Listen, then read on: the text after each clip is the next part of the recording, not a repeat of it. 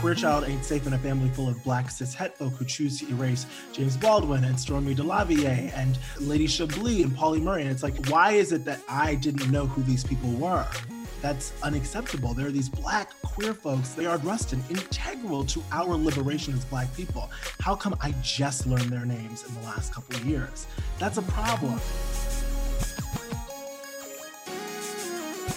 Hello, and welcome to Acting Up, the podcast that dives deep into the world of TV and film that highlights our people, our communities, and our stories.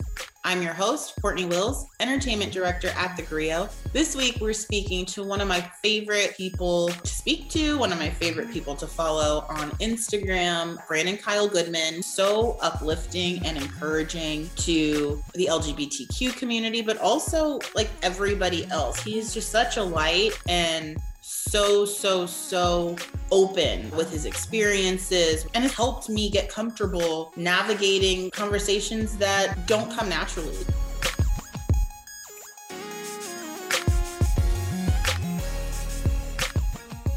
I'm so excited to have Brandon Kyle Goodman. He is one of the lead writers on Big Mouth on Netflix. And he recently debuted his one man show, The Latrell Show, last month. You can still catch it streaming online. I'll get you all the information for that. But we get into how he cultivated that character, how it helped him navigate his journey of coming out and learning to love himself, and what he hopes to share with the public as we continue to embrace the fight for LGBTQ rights and equality. It's a really interesting time on TV right now.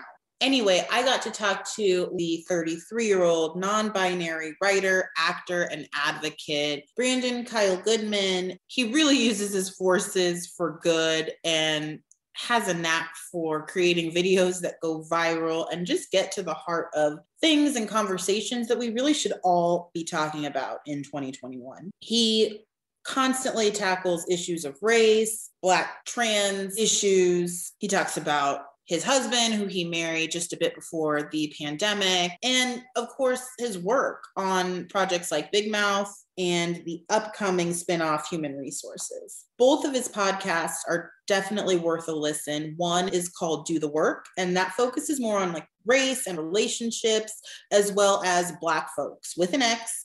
And that is focused more on communicating people's experiences. Brandon is the perfect example of what happens when art and activism collides in a really important way. And I'm so glad that he is my next guest on Acting Up.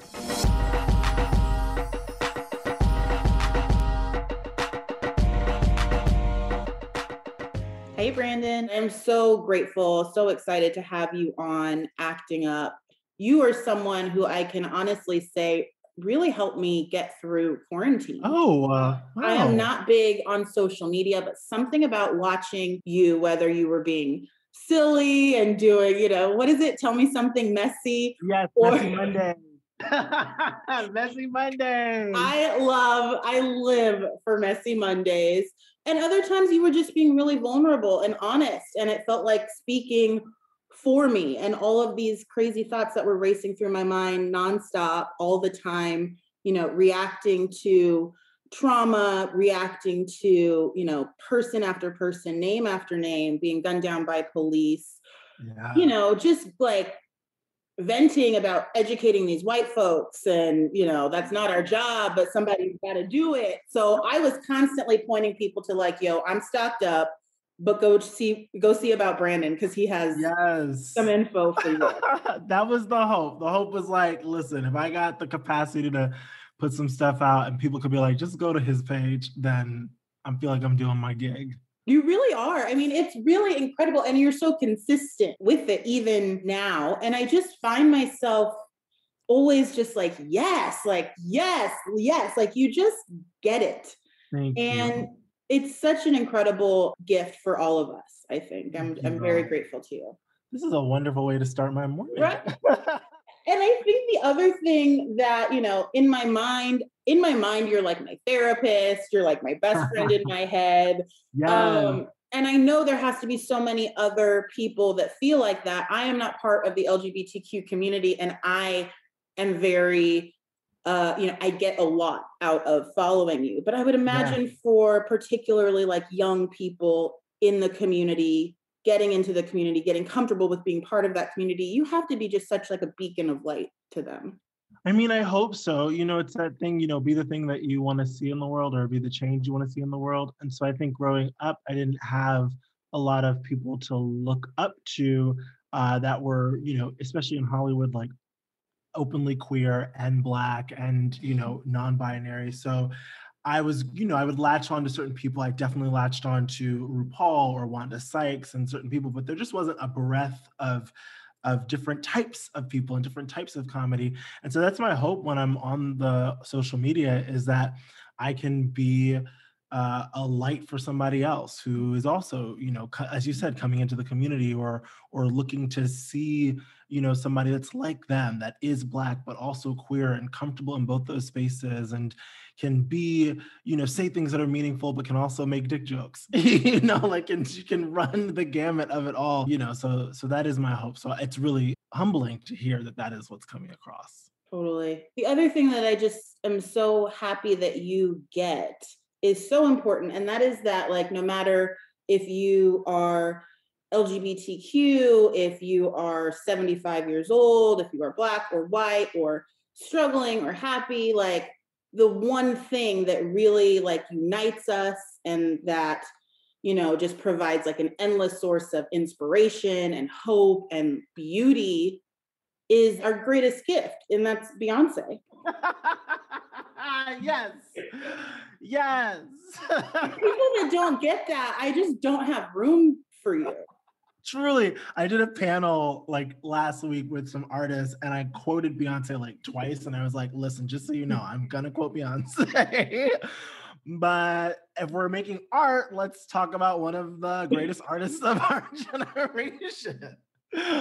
Oh my God. so yes i'm with thank you. Thank god god bless beyonce. You know it's um it's it's pride month in june and it's also yeah. black music month and it's also, I think, like the 20th anniversary of Destiny's Child, which is I Courtney, every day, just so you know, every day I think about Destiny's Child reuniting.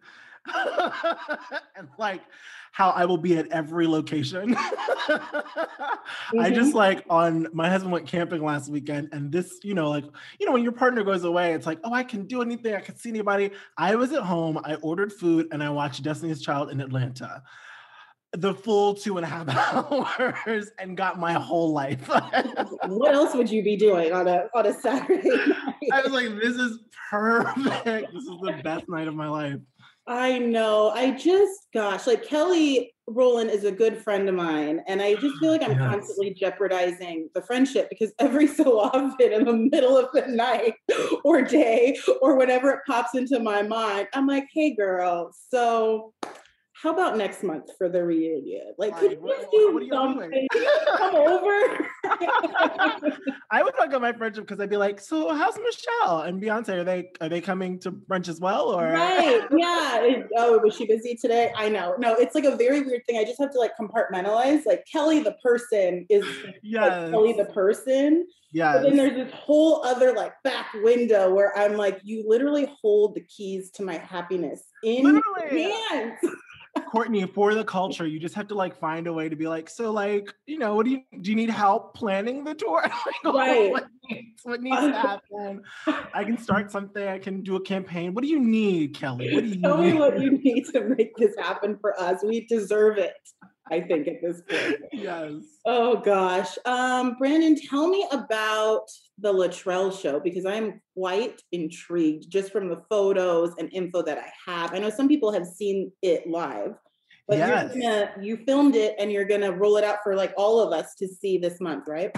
Yeah, you know what's interesting is some people have seen the character, but no one has seen this show. So okay. I started playing this character about 10 years ago, and it's his name is Latrell Jackson and he's a talk show host who has like this like New York kind of Harlem, I'm from Queens kind of way about him, but extremely femme and extremely comfortable in his flamboyance and in his blackness and queerness, which in many ways was me, you know, in my 20s trying to reckon with the intersections of my identity and finding the safe space on stage to do that. And then over the last like four years, I've been trying to write my newest solo show, which I wanted it to be about being Black and queer and the mental aerobics of that and mental health. And Latrell just seemed to be like the right uh, vehicle to do that. This like, Latrell was my coping mechanism. So in the show, you see how Latrell becomes somebody else's coping mechanism. So the show really uh, investigates the mental aerobics of being black and queer in america and and our mental health and our resilience but also our pain. And i say that i want black people to feel seen and validated in this show and i want non-black people and white people to feel the experience. Obviously that's a hard and a tall order but my hope is like even for a millisecond can i make them feel just the complications of what it is to experience being black in this country? Yeah that sounds so powerful and also so I mean, I don't know. I know you're an actor, of course, but like you're like a big boy like writer now, like a yes. big time, you know. So it's kind of weird to come back and like you're performing, and it's is it pretty much just you in the it's show? It's just me. It's a solo show. It's just me. Was it daunting to get back into that? It was. It was daunting to get back into it and also do it inside of the constraints of COVID, where it's like Latrell is a really funny, boisterous character. I like. I was inspired by Wendy Williams's uh, first, like her sneak peek before she got the show. There was like I think a, a two month sneak peek where it was a mess, and I loved every moment of it. I just loved. To me, it's like that's the most raw, honest version of Wendy, uh, who like didn't understand what the cameras were and was just trying to do her thing. And so that's where this character was kind of inspired from. Uh, and so it's daunting to like get back into this without an audience, especially like without having that mm. immediate feedback. That was really scary. And then also just to be like, can I talk for 90 minutes and have it be interesting? Yeah. Okay. But just like having to trust that, you know, my mother was a, a solo artist, my grandmother was a minister. So just like trusting my legacy and trusting that, you know, I have what it takes to to to step up to the plate. So it was it's been gratifying. I know that you you do spend a lot of time you know working to educate your followers particularly on issues about the lgbtq community. And so that that's something that you sign up for but does it ever feel you know heavy like very heavy to almost be like a representative? I mean you know the Latrell show is a perfect example like you said like you hope people feel seen but right now there's just not that much. So inevitably, you do kind of become a spokesperson. And we know, you know, no matter how you identify, you can't speak for everyone. So, mm. like, how do you kind of grapple with that? I try to be specific with the language that I use and I try to like I try to refrain from saying this is how we all feel. This is how we all like I try to really respect that we're not a monolith, but I'm going to speak from my experience and from the, you know, I talk to a lot of people and I have a lot of friends. And so I'm going to speak from our experiences. And then I also try to take that pressure off of like representing everybody, because to me, the best work whether it's TV, film, books, is when it's specific to the artist, and then somehow it speaks to all of us. I think I May Destroy You is a is an incredible example of that this last year, where like that was Michaela's story, and that was something that she wanted to tell, but how it resonated with all of us across the diaspora, across ethnicities and, and ages and and gender. We all felt it because it was so specific. And so that's what I remind myself as an artist. Let me do this thing that speaks to me, that is specific to me, and trust that by telling as clear a story as possible, that it will end up resonating for a larger uh, audience in a larger space. Yeah, it is so weird. I mean, that is tried and true that like the more specific the story, the more universal. And yes. it doesn't make sense, but yeah, it is. Yeah, it is. You just see yourself because when you do those broad strokes, it's kind of like, well, who is this for? It becomes for kind of nobody. But if it's for somebody, be it you or your community or your mom or your dad or whatever, then all of a sudden it speaks to all of our moms and all of our dads and all of ourselves. Uh, and I think that that is the best art. So yeah. that's that's my commitment is to well, you know, I, Mama Oprah, talk about Beyonce, and now let's go to Oprah. Like, what is your intention? Always, everything I do, like, what is the intention? If I can, like, if I can label that and stick to that, then I'm good. No matter what happens, I'm good. Yeah. Um, something you said about what Latrell was for you, you know, mm-hmm. um, particularly in your youth, made me think of the story I read this morning, which is Billy Porter. Yes. Oh my gosh, like Billy Porter today, you know, basically shared that he's HIV positive and has been for I think like 14 years. Yeah. Um, and told virtually practically nobody, Nobody. about his diagnosis. And he said that Pray Tell on Pose, uh, like he was able to say and express everything that he felt about that through a proxy Mhm. unbeknownst to us all of this time. But now when Yeah. he comes out with this story, I don't have that many questions because I've been watching him live this out on pose. Yeah. Um, what do you number one, like what was your reaction to him making that declaration? Because that's pretty powerful. it's really meaningful and this is the, the conversation of like using your platform and i don't think it's the responsibility of everyone that's visible to have to use their platform in that way but i think you especially when you're of a marginalized group whether it's black queer women whatever it is you understand the value of visibility right?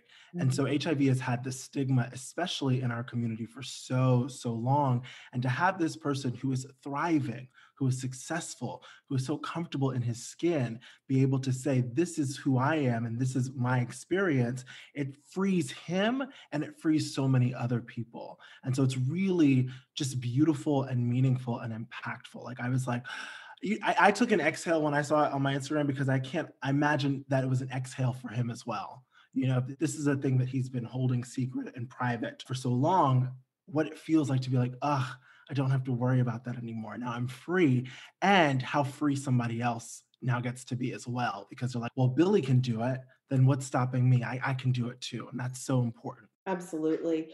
I think that oh my gosh, I have so many questions for you. Please, all Especially because I think you just like know everything. But I do not, but I'll do my best. I'm trying. Well, yeah, we, we know you don't know how to cook, which I was. No. I was in the in the camp that thought you could throw down in the kitchen. I don't know why.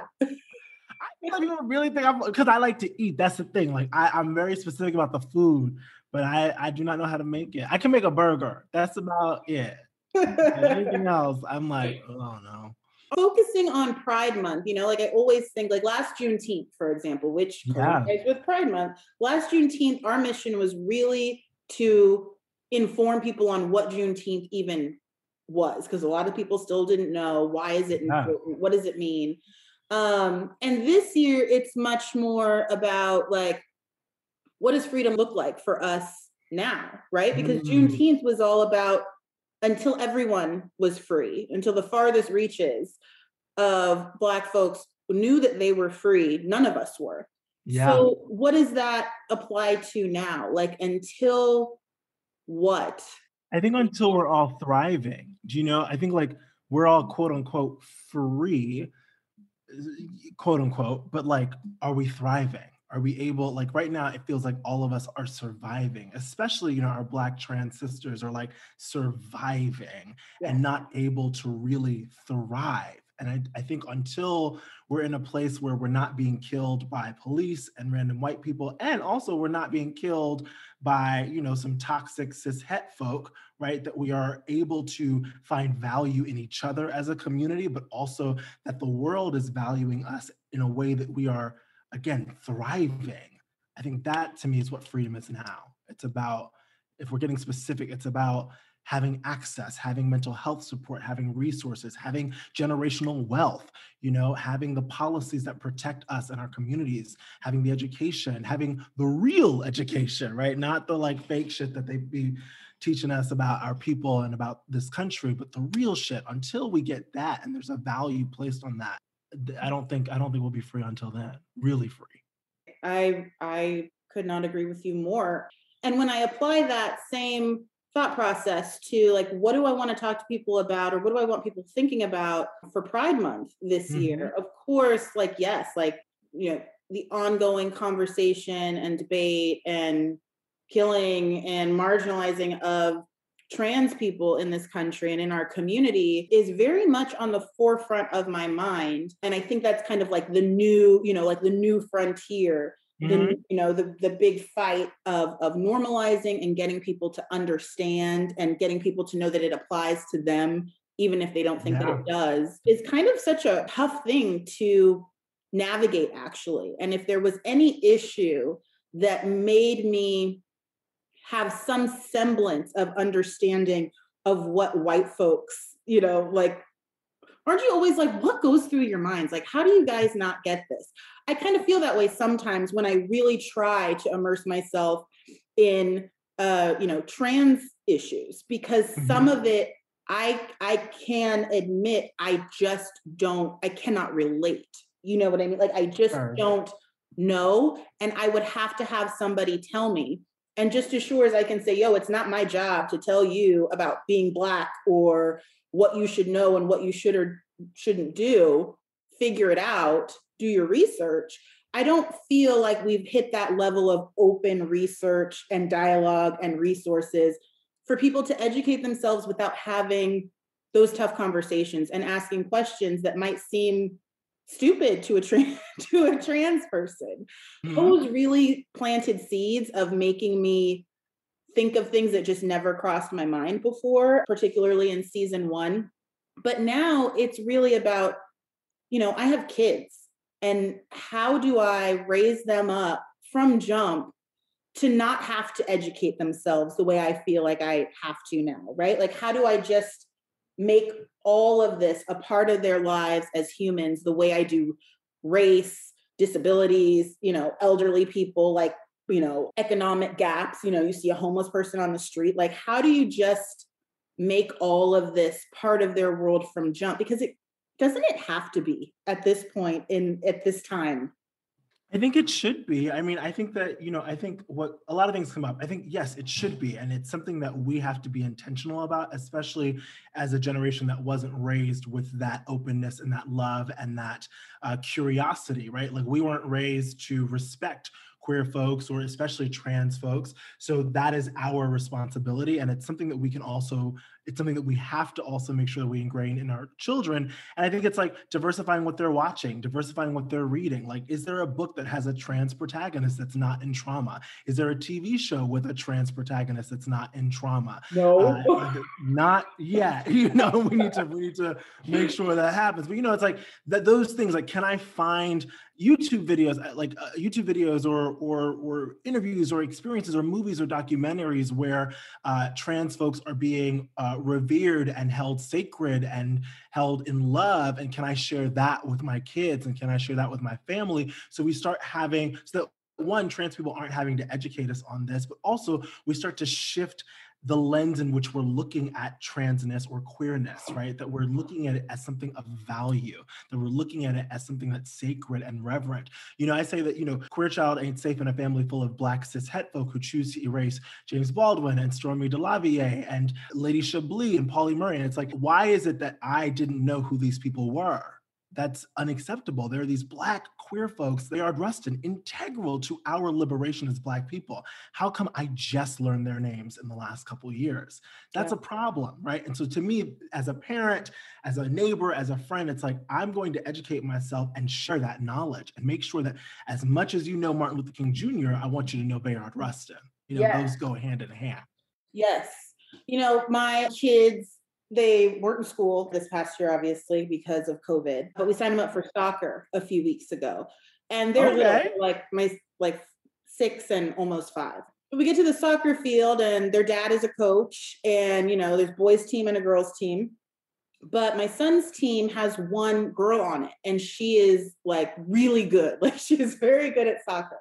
Yeah. And from practice one, you're like, whoa, and i'm sitting with my daughter at the practice and a woman introduces herself and says like oh i'm avery's mom. And then another woman comes up and says i'm avery's mom.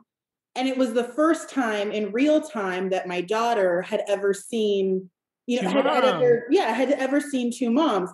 And of course i'm like please don't fucking say you can't have two moms you know like please don't say that. Yes, and, yeah, yeah. and she didn't. She said, You're Avery's mommy. And she said, Yes. And she said, You're Avery's mommy. And she said, Yes. And she went on about her day. And I thought to myself, gosh, you know, I wish I would have already thought about this before sure. she experienced it. But then, so that was a few weeks ago. So then this weekend, my friend comes over for dinner and Avery's, you know, like, what's your name? Oh, Blue, my name's Blue. do you have a husband or a wife? Not do you have a husband or do you have a wife? She was not in any way wondering if Blue was gay. She just now somehow that quickly and easily put together that you can have a husband or a wife if you want. And if she's going to ask mm-hmm. someone if they're married, like it's all part of the same conversation. And I was yes. so proud and shocked, you know, that it was just that simple.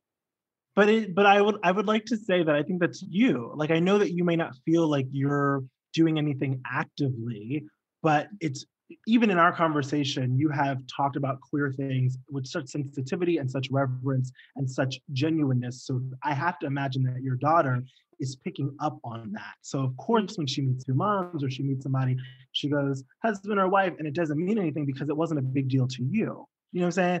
Like right. the kids don't care unless we care. So we put on them it should be a husband and a wife, or it should be a mom and a dad. We put that on. If we don't put that on them and they're introduced to it, they're not, they're like, oh, cool, like, great, deuces, like, I'm out. Right. you know? So I think that sometimes, you know, and I think that that to me is also real freedom where we don't have to sit down and explain all the different types of families and whatever. One day I hope it is a thing where it just is. Like, we're just around them and it's fine. And like, kids are like cool and parents are like great. And there's not a whole lot of explaining that, like, freedom is like not having to come out the closet, right? Like one day not having to be like, I'm gay everywhere you go, in the same way that straight people don't go, I'm straight. You know, right. like that freedom where we just allow people to identify how they identify, to build families in the way that they want to build it, uh, whether it's as a single parent or a two parent household, where we just let people be. And mm-hmm. I think that mm-hmm. if you are already comfortable with letting people be, then your kids are not going to be like, well, I'm not comfortable with letting people be. They're right. also going to have that same energy of being comfortable with people just being. Yeah. And it's so beautiful. I I think it's just so um it's so important, but there are not a lot of resources for parents. And of course, in just in line with what I do for a living, I have more exposure than say my sister would or someone else in my neighborhood sure. to these issues. And they might not you know they might not know how to react or like how to normalize these things if it's not in their house and it's not like i'm sitting here with my yeah. kids like googling youtube videos to explain this but i certainly am like you know i don't know if they're playing dress up and aj wants to you know wear the princess dress or the superwoman thing and avery's like you can't wear a dress like boys don't wear dresses i'm like some boys wear dresses and they're mm-hmm. like, what? And I'm like, yeah, some boys wear dresses, some boys don't, you know, or some yeah. girls marry girls and some girls marry guys and some people marry nobody. But just that simple, um, you know, I wish that there were more places for parents to go to learn because we did not learn from our Yes, parents. yes. Well, two things. I want to say what you also just brought up, which I love, is that there wasn't judgment on it. You're like, some boys wear dresses, some boys don't. You know, usually it's like some boys wear dresses and we don't do that here. Or or oh. there's or or there's like a some boys wear dresses. You know, like there's a there's an energy around it. But for you, it's like yeah, they do, they don't, no big deal. And so for your daughter, it's like, okay, cool, didn't know, great, keep wearing your thing. And that's what we need more of, you know. But to your point, I think there are families who are trying to figure this out and don't have the access to the resources. And hopefully, our generation will start to build more of those resources. But in the interim, I think it's like, in the same way that I would look up a recipe for how to cook some good fried chicken, or the same way that I would look up maybe how I can talk to my kids about the birds and the bees, I, I think there are people out there who, uh, you know, have written something or have made a video about it, and it just might mean that you have to like do a little extra research. You might have to go a little out of your way to find it, but it's out there, especially with social media and especially with, you know, YouTube and all these places. I think that the information's out there. It just may not be as front and center. Um, mm-hmm. Um, but because you're committed to your work or we're committed to our work and committed to you know raising a generation who is open and loving it just might mean that our generation might have to do a little extra work a little extra research a little going out of the way a little more asking um, to, to find what we need uh, yeah. until there's a, a, a, a really centralized place for all the information absolutely um, last thing I want to talk to you about is a yeah. project, another project that I'm excited about. Um, people will have seen it, I hope, by the time this episode of this podcast comes out, and that is the new season of Master of None. Um, I thought it was out already. I like literally sat down yesterday. Was like, let me go watch it. And it wasn't there. I was like, when does this come out? oh, you don't have Monday, screeners? Netflix does not send you I don't have it. screeners? They didn't send? I mean, those screeners? No. Oh my gosh. I saw it. It is-. It is so good. And it is, I mean, well, okay, let's be real. It is good. It is shocking because if you're a Master of None fan, you Yes. think you're getting one thing, and this is not that, you know. Not at all. Yes. it's five episodes. It's mostly, you know, just Lena and the lovely Naomi Ackie. It's like very little funny. You know, it, it's a drama. It is a drama, but it is a love story um, and a relationship that I've never seen on screen between two Black women who are married, just navigating marriage and life and pursuing parenthood, but just full Black lesbian goggles Yeah. and like who knew number one just god how much like my heterosexual marriage their marriage is. And then also wow like how different it is for them to navigate um pursuing parenthood i never really realized how many obstacles there were for uh, gay and lesbian couples to become parents even in the way that like insurance codes are written for health insurance to get in vitro or any of those Yeah. things. I mean, that's to me like an LGBTQ issue that I don't hear a lot about. Like, yo, the laws are written different for us. Yeah.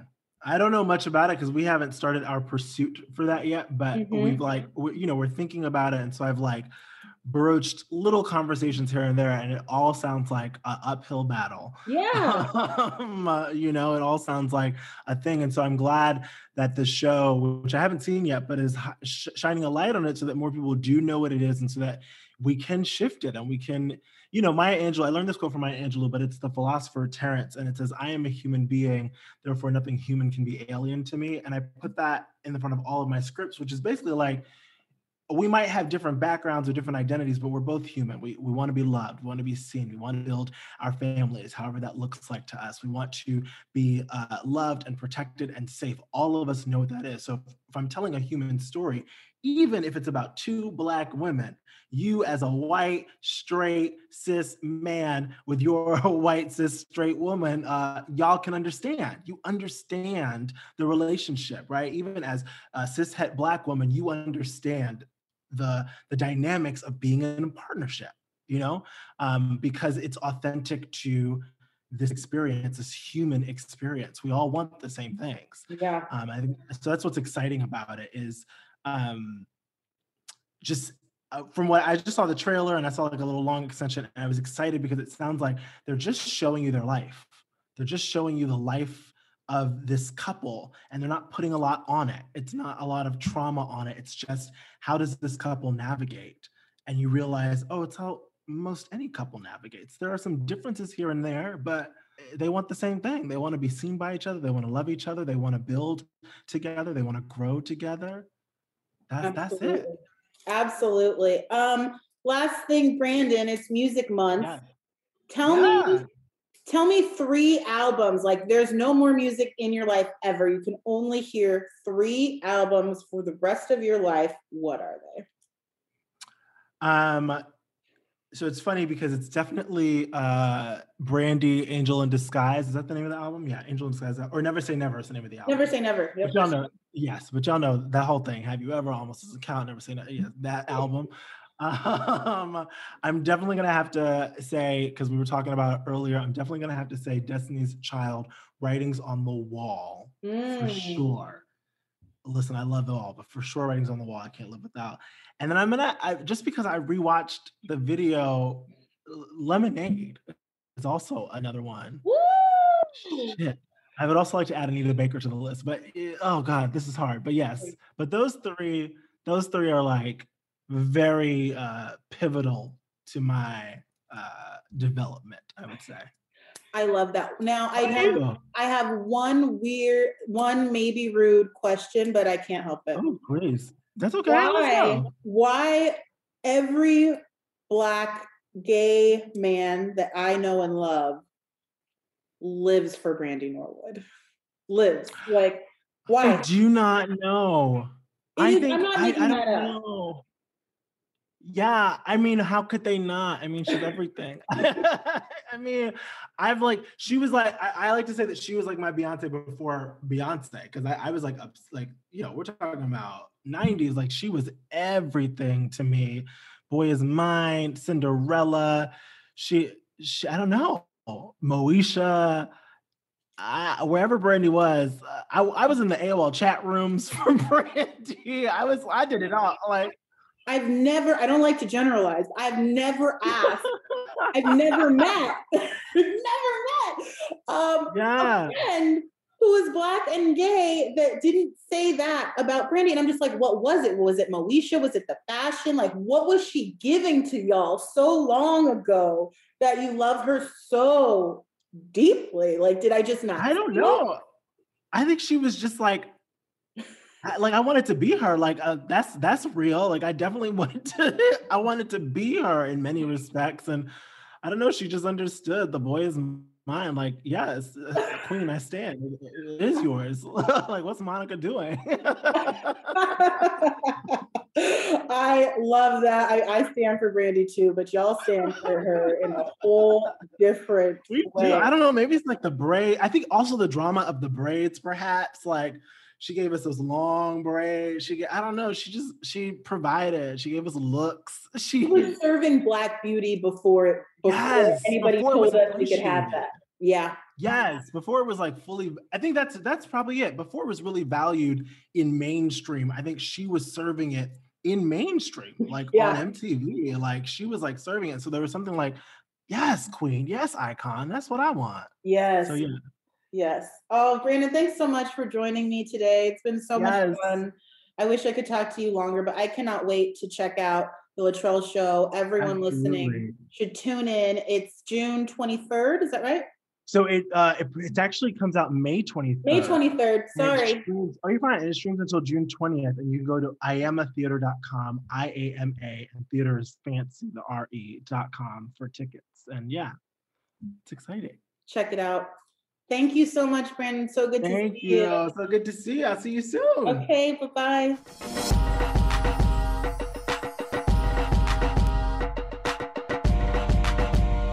It's so appropriate that it's Pride Month when we finally get to see a show like what we just got from Netflix and the latest season of Master of None. If you haven't seen it, you are really in for an interesting ride. This is not the Master of None that we know and love. Like, do not expect to be rolling on the floor laughing. They have completely done a 180 into the drama side of the show and focused on Denise. Denise is the character played by Lena Waithe, and she's always just kind of been like a sidekick background, kikiing in the restaurant, bouncing jokes off of Aziz Ansari. And this season, it is all about her and her relationship with her wife, played by Naomi Ackie. This is a one of one. They called it Master of None Moments in Love. And when I think about it, that is such an appropriate title because we get to be flies on the wall in this relationship and we watch them go through the ups and downs of, you know, being newly married and adjusting to changes in life, to really not getting along and trying to become parents. And I was blown away. Anyway, I got to talk to Lena all about these incredible roles on this fantastic series that they took on and really just like left it all on the scene. Here's what Lena had to say. I definitely stretched myself as an actor in, in ways that I never have before or, or never had to. Uh, the odd thing about this is I Aziz and I wrote it like almost two or three years ago. We, we wrote it a while ago. So it wasn't I, I hadn't experienced a lot of the things I was writing. And there's still some things I have not experienced in terms of fertility and, and, and things like that. But we did the research that we needed to do and spoke to women who have gone through that, queer couples who have gone through that. And so there's a bit of an education as well. And that sometimes hospitals don't have the right language to always use for queer couples when they're coming in trying to conceive. Really. I mean, there, those are questions that I face when I go visit a gynecologist and things like that. And so, so that I do understand, but in terms of the fertility uh, stuff, we, we did a lot of research. And so there are a lot of things in, in this that I have not necessarily experienced or gone through, but I can absolutely relate to it just as a human being and understanding what it's like to be in your 30s, to be queer, to be Black. Um, because for me, having been born in the 80s, I did not get to be my queer self as a, as a, as a child, as a, as an adolescent, even in college, because I was still living with my mom. So it wasn't until in my 20s was I able to really explore my sexuality and be more comfortable in it. And it wasn't until my 30s that I had my first real significant relationship. So, oh. I, not to make any excuses for myself, but I'm starting at a deficit. I, I, I'm I'm learning as I go, and I think that is something I really wanted to put into Denise, in that I didn't, I wasn't afraid to make her not likable. I wasn't afraid to make her a villain at times, because sometimes you are the villain in your own story. Sometimes you have to be eh, before you can become a hero. And so, and I think that's what I really wanted to infuse. And also, too, I I don't visibility is just the bare minimum. Yeah. What I really want for queer Black stories specifically is for them to be imperfect, is for them to be human, is for them to be light, dark, sad, happy, all the things that relationships are, which are not foreign to straight relationships. You know, but we we go through the same things. And also in some things we have hurdles that straight relationships don't face. And so we also want to make sure that was clear as well. Um, and I hope that people will do, will be educated and, and, want to go do their own research in terms of how hospitals can be more inclusive and can change their language. Um, I really would hope that, that that's something that comes out of this. But it was important for the character to grow up with me as well. I didn't want to just keep doing the same things and going to restaurants and being silly. Um, Denise has grown up. She's married. She's living in upstate New York now. She's got a book, and and there's so many pressures that come with being a queer Black woman. You know, in terms, terms of you face, you're talking to two communities that you have to be a credit to. I love Hattie McDaniel said in her Oscar speech, "I hope to always be a credit to my race." Uh, not only am I sort of pressured with being a credit to my race, but also being credit to the queer community. So that can be two things, but also too at the same time, I also just want to be an artist. I also just want yeah. to like fall down. I also want to be a human being. But I don't have that luxury. There was definitely some tough days on set. You know, it's a one of one. And my hope is that it will not always be that. My hope is that it opens up a door and allows people to tell stories of queer characters that are not sanctified, you know, but they are human. And I think that's the only way we'll be able to really be seen as equals is, is once they realize that we're just as, you know, messed up as everybody else one thing this show did for me was illuminate some roadblocks that I just didn't ever know were there when it comes to gay couples trying to pursue parenthood. Of course, we know there have been so many developments in science and technology and so many ways that people can become parents. But when it comes down to things like insurance codes and whether or not you can get covered for family planning services, it is still really, really hard for gay and lesbian couples to become parents. And I just didn't know that. And I'm so grateful that this show kind of lit that up. I can't believe it's taken so long. And I also can't believe that in 2021, watching this show was really the first time that I felt like there was a real depiction of a genuine lesbian black love marriage on TV. I am still reeling from the series finale of Pose if you haven't seen it, I'm not going to spoil all of it, but I mean, okay, we could talk about it a little bit. We knew Pray Tell was not going to make it, but when I tell you I did not expect to sob the way I did all through watching Billy Porter's last performance as Pray Tell, it was just gut wrenching and beautiful at the same time.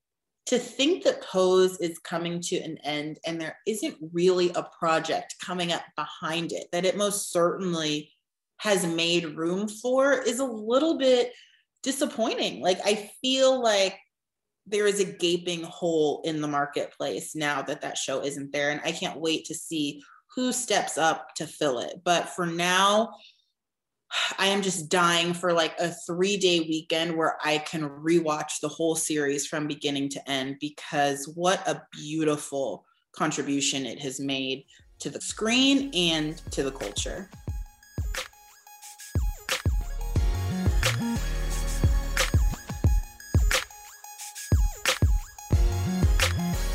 Thank you for listening to Acting Up. If you liked what you heard, please give us a five star review and subscribe to the show wherever you listen to your podcast. Please email all questions, suggestions, and compliments to podcasts at thegrio.com. Follow us on Instagram at actingup.pod.